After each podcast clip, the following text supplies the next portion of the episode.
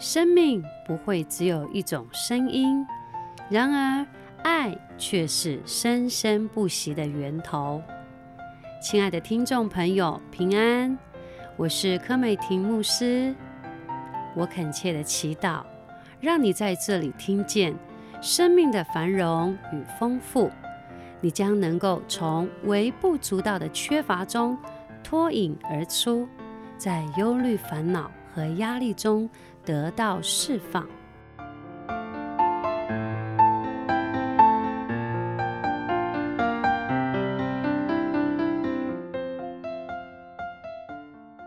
你期待的是神迹吗？你期待你现在你的关系有极大的翻转？你期待你的经济上面有有一个极大的突破？你期待在你的课业上比别人更聪明？你期待？一个神迹，你的身体得着医治吗？当你有耶稣以后，神迹是随着你。阿门。神迹是什么？我们把神迹看大了，但是当你有耶稣以后，神迹就会不断的发生。阿门。我们来看一下《使徒行传》第三章，有一个人生来是瘸腿的，我们都知道。这个生来瘸腿的人，天天被人抬来放在店的门口，要求进店的人周济。他看见彼得跟约翰要进店，就求他们周济。这个人生来是瘸腿，所以对他来讲，他的人生是毫无盼望。他觉得他每天被人抬来就好了。他每天期待人家抬他过来，他只求的是三餐温饱。你觉得你的生活之中就是这么平淡无味吗？你觉得我只需要别人来帮助我？我们每天关注在别人来帮助我们，我要靠近谁，我才可以得着富足？我要靠近谁，机会比较多？然而，这个生来瘸腿的人。他每天期望的是什么？第一个是要人来帮助他，第二个是每天到店的门口看别人的眼神，看别人的眼神还不够，还要看这个人能给我多少钱，我能够得到三餐温饱就好了，这样就好了，我不求多。所以有时候我们跟神说：“主啊，我要的不多。”主啊，只要我的经济翻转就好了。主啊，我要的不多，我只要找到另一半就好了。如果有年纪的人就听过这首歌，我要的不多，只要是一点点温柔。OK，好，这个是有年纪的歌啊，这样就有点透露我的年纪了。所以你会觉得说啊，我要的不多，主啊，只要你怎么样，只要你改变，只要你给我，我一定跟随你。我们要的都是看见看到神机来到了，发生了，我们才相信来了，神机来了，突然的神机，现在的神机，让你来跟随耶稣。可是今天你要的不是神机，你要的是耶稣。当他看见彼得跟约翰的时候，那个人就定睛看着他。彼得说。你看我们，那个人想说：“哇，我一定要从你身上，是不是要得到很多呢？”当我们遇到困难的时候，我们总是希望你在求告的时候，或者在期待什么的时候，突然来的电话，你会觉得会不会是刚才我要的那个东西要来了？然后当你说“主啊，我需要另一半”的时候，突然有一个女生突然打给你，你会觉得会不会就是她？然后你的眼目、你的心思还没有静下来，因为你正在期待的是眼目的、肉体的。当我们在期待我们眼睛所看见的，那神更在乎的是你的心。你知道，西门跟彼得要要让这个人看他的眼神，是希望你在他的身上看见谁很重要。当你就像我身为父母的我们一样，我在乎的是什么，我的孩子就会在乎的是什么。这个是生命与生命的连结。如果我每天告诉我的孩子成绩如何，你要用功读书，你要努力读书，你要得到一个好的成绩，没错，这些都没有问题。但是我们把成绩强加在他的身上，我们并没有让孩子看到我们爱他的眼神，我们并没有让孩子感受到你真的在乎这个人，而是在乎的是他的表现，他的成绩。当我们恋爱的时候，我们就觉得哇，我就觉得哇，这个男生太帅了。我在索姆斯，就觉得哦，刚开始在一起的时候，就觉得因为外貌而被吸引，但是久了，人身材都会变，很难有人继续维持的，是不是？但是当他的外貌改变的时候，你怎么办？以前敢裸体在他的面前，自从生完孩子之后，有妊娠我的我再也不敢了。直到有一天，我的先生被恩典开启的时候，以前我只要换衣服，他会说：“看什么看？”我都会说：“看什么看？”为什么我会讲这句话？因为我没有自信，因为我觉得我有妊娠纹，我觉得我多了很多肉，不是多了一点，很多肉，不满意自己，然后都说：“看什么看？”因为我会觉得我很怕他在心里面有点不满意我，直到在恩典中。他被耶稣的爱满足的时候，他讲了一句话，让我敢在他面前换衣服。他说：“你身上的每一条妊娠纹都代表了爱的刻痕。”我想说：“哇，这好伟大的妊娠纹！” 我心想说：“原来妊娠纹还可以看到爱的记号啊，号号。”OK 啊。当他那样讲的时候，会觉得是的。我们在乎肉眼所看到的东西，我们期待别人说的是什么。然而，神他告诉你：“我爱你。”你真的在乎每个人说的话吗？如果他真的没有被耶稣的爱满足，我觉得他还是会计较我的妊娠纹。但是，当你被耶稣的爱满足的时候，你说出来的话就不一样了，因为你在乎的不再是世界所要的，而是你真的知道从你心里面有个爱的。出口从你的嘴巴发出发出来，你会发现在你的婚姻里面，你听到对方的要的是什么？你在乎他领多少钱？你领那么少，你会赚多一点吗？这样才可以维系家庭。你看到的是什么？你想，你只想要他努力赚钱，可是婚姻开始失去了爱，你不在在乎对方的需要。而是你在乎的是他能给你什么？我们都是期望在人身上能够给我们什么？在我们的婚姻里面，我们对孩子也是这样，我们期望孩子给我们看见成绩，这样我才有面子。可是神在乎的是你在我身上看见什么？当我被耶稣的爱满足的时候，我能给别人的是什么？如果我没有被耶稣的爱满足，我还是在看你有多少钱，你有多少的恩赐，你有多少的才干，你有多少的能力来帮助我。可是，然而今天神要先来满足你的心，所以彼得才说：“你看我，为什么？因为他要颠覆他的眼光，他要颠覆他的心思，因为你心里想的是钱，但然而我要给你的不是钱。当他说：‘你看我’。”那人就留意看着他们，指望得着什么？彼得却说了他心里想要的那个金和银我都没有。彼得跟约翰真的没有钱吗？你知道跟随耶稣的门徒是很有钱的，他们是没有缺乏的。还记得耶稣是五饼二鱼吗？让五千人温饱，让五千人吃饱，而且还有剩下的碎渣儿。还可以放满了十二个篮筐，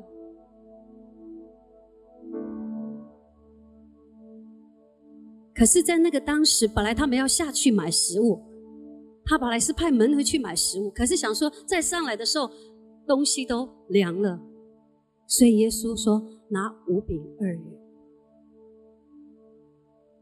剩下的五饼二鱼喂饱了五千人。稣的门徒是有钱的，可是耶稣的门徒让他们看见，耶稣给人的不是钱，而是耶稣。你要的不是钱，不是你你心里想要的那个。很多时候，你说主，你不给我钱，那我来找你干嘛？可是你知道，耶稣是你问题的答案。金和银我都没有，只把我所有的给你，因为约翰和彼得知道，钱不能够真正的满足你。你现在要的另一半，不是真正能够填满你。现在你希望你的业绩能够更高，让你觉得可以让你赚更多的钱，可是这个并不能够满足你。我今天满足你的一，你还会想要二，你还会想要三，你永远不会满足。我们都是这样的，就像女生，我们常说女人永远少一件衣服，对不对？我讲完了这句话还是对，因为没有错。我们永远不会满足。我们的孩子考到六十分的时候，你说怎么会考六十分？你应该要七十分。等他考七十分的时候，你会说不够，你要八十分。到他一百分，你说还是不够，因为我们欲求不满。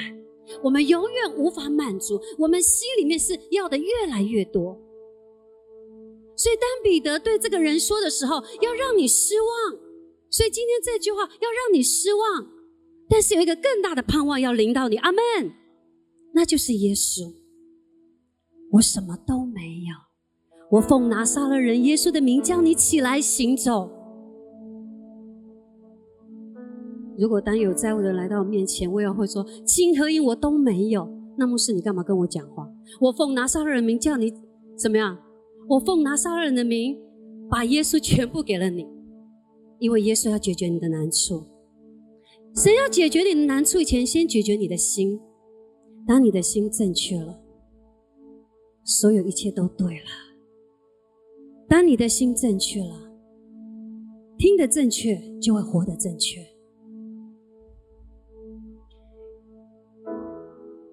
当我们活出什么，我们的孩子也会在我们身上看见什么。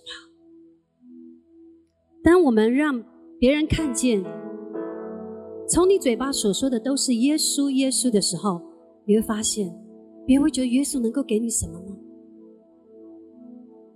一年、两年、三年过后，人们在你身上看到一个极大的改变。别人要看到，人们要得到的是你身上没有的，那就是耶稣。幸福，家人的关系，婚姻的关系，你跟孩子的关系，这是用钱买不到的。所以，当他讲完这句话之后，他就拉着他的右手，扶着他起来，他的脚踝子骨也立刻健壮起来了。神仙解决的是什么？我们的心。当你来到耶稣的面前，我们知道，我们都说主。你帮助我们在这个问题上，我们都知道，我们每一个人都有挑战和困难。